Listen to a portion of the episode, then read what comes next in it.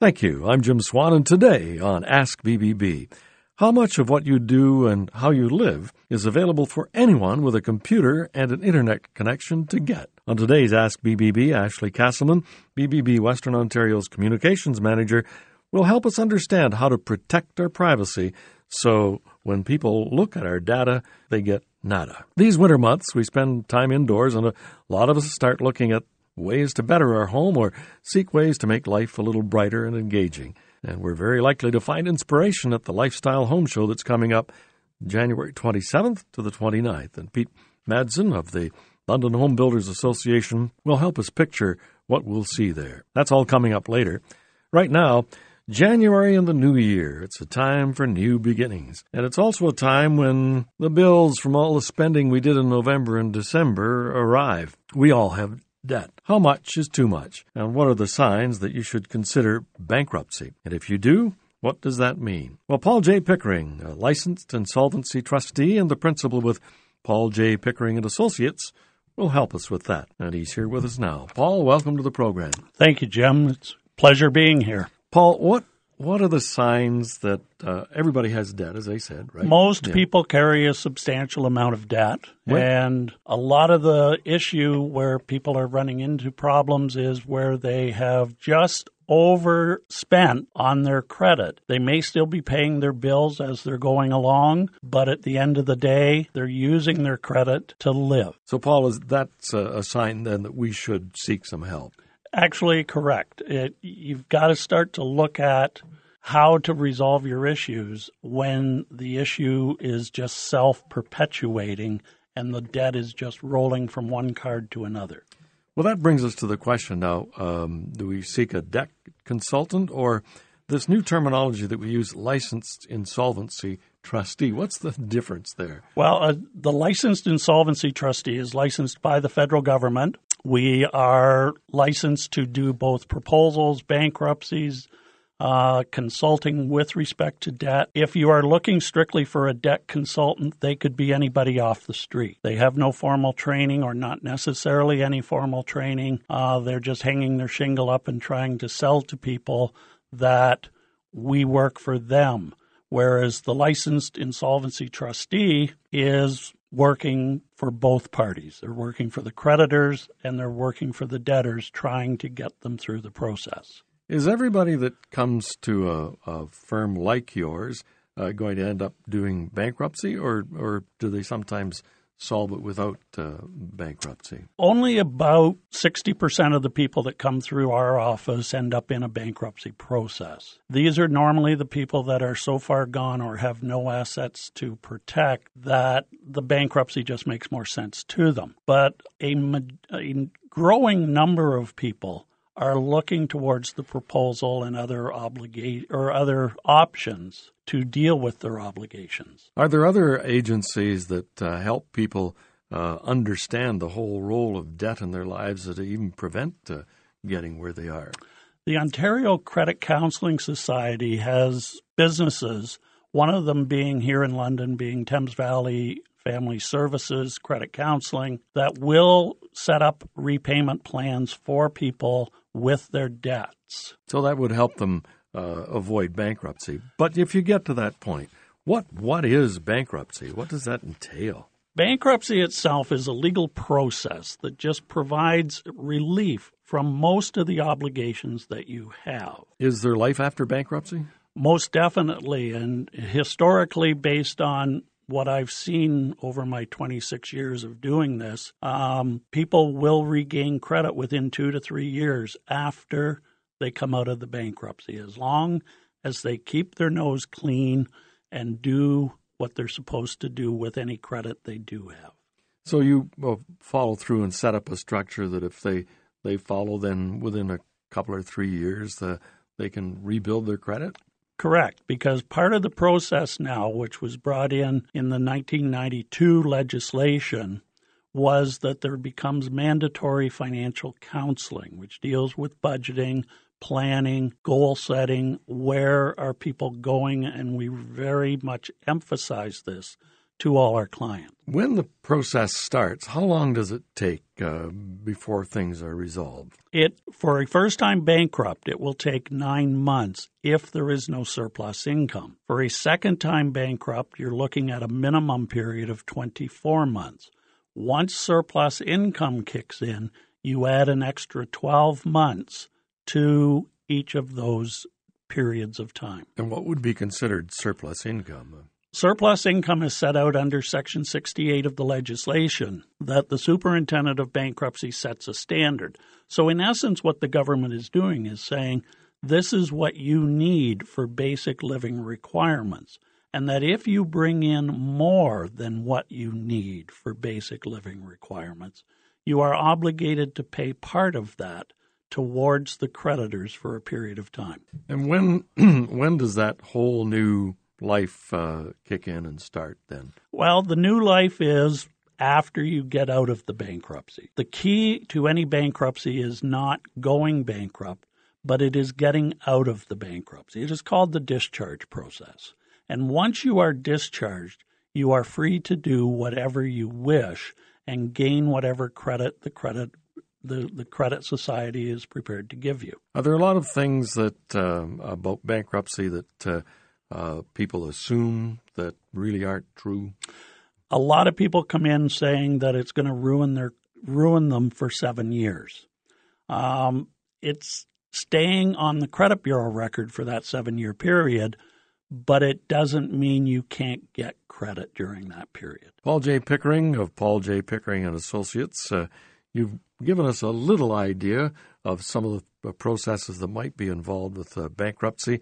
If people want to know more, what are some of the sources of information? They can check it out on any trustee's website. They can go to the Superintendent of Bankruptcy with Industry Canada, and there is a lot of information with the government's website, and there are videos actually now published on the government website. Paul, thanks very much for joining us this morning. Well, thank you for having me. And when we return on Ask BBB, we're going to the home show. Welcome back to Ask BBB.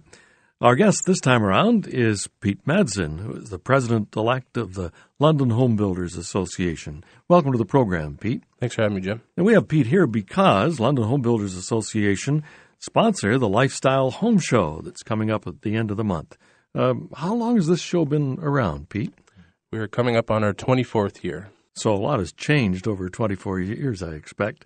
What's new as we go into 2017?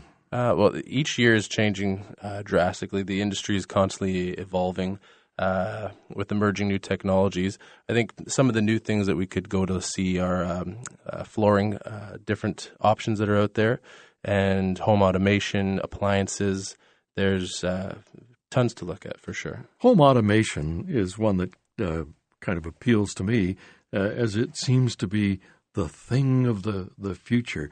I understand we can learn a little bit more about that with a stage presentation. Yeah, so we have Marcel Mercurji, if I'm saying that right, from Titan Automation.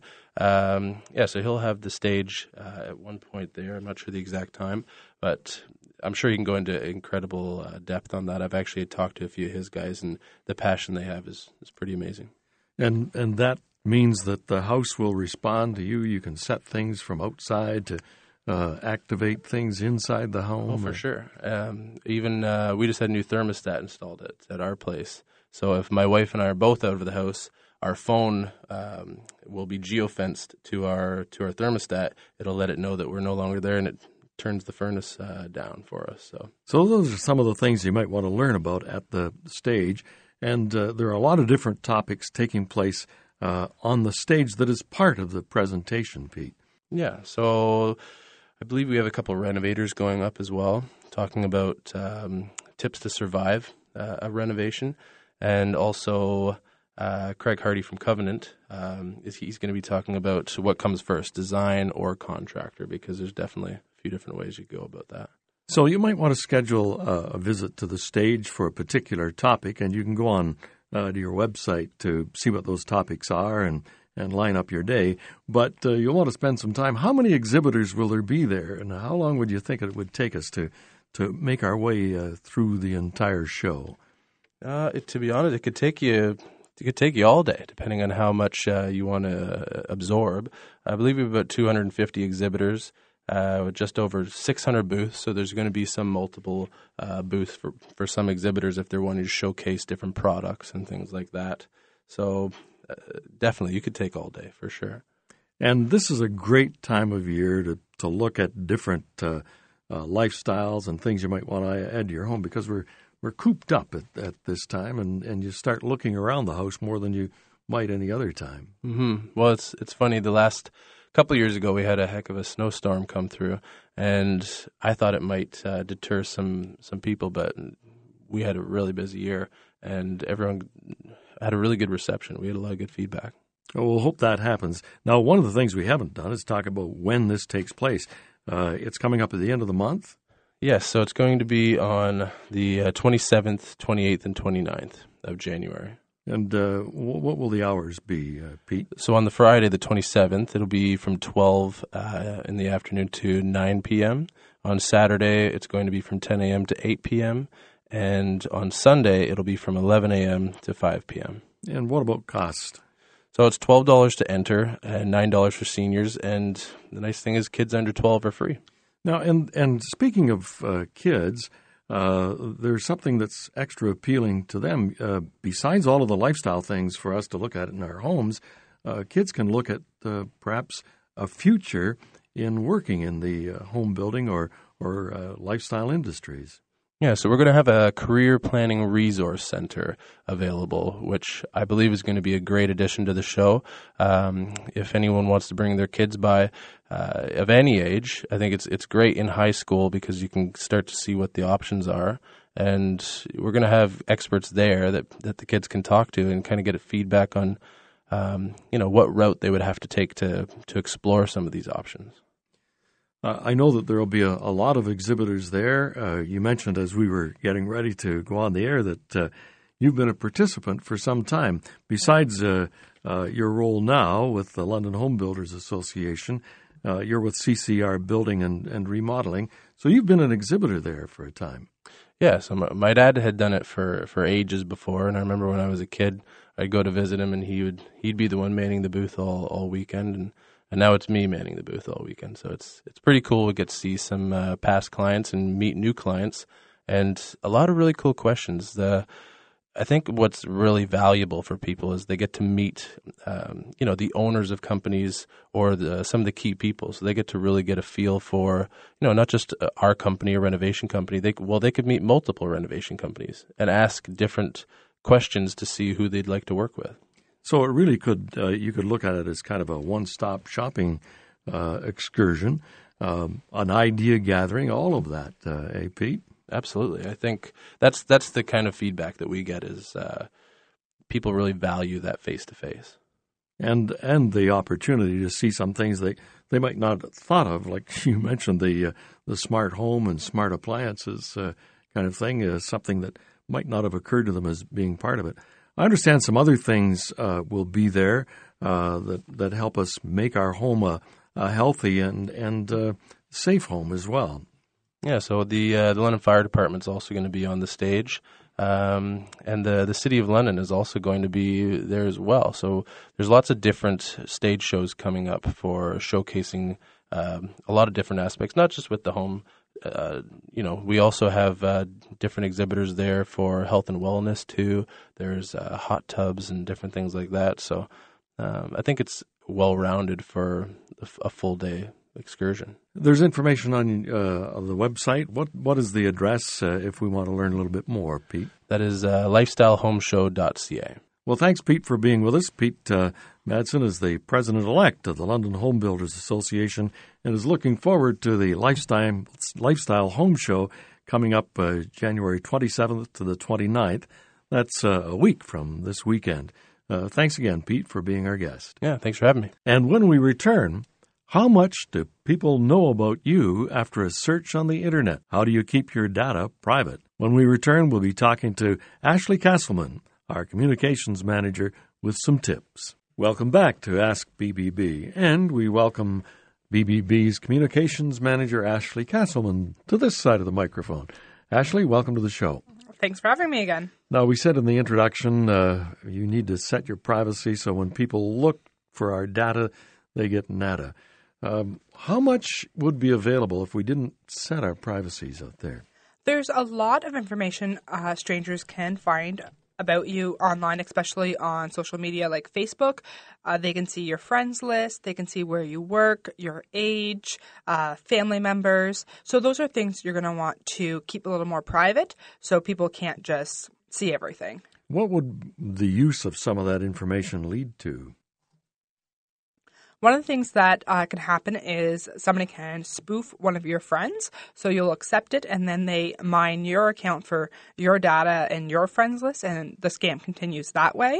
There's a lot of important dates that people put on there, such as weddings, child's birthdays, so somebody can steal that information and apply for credit with using your child's information.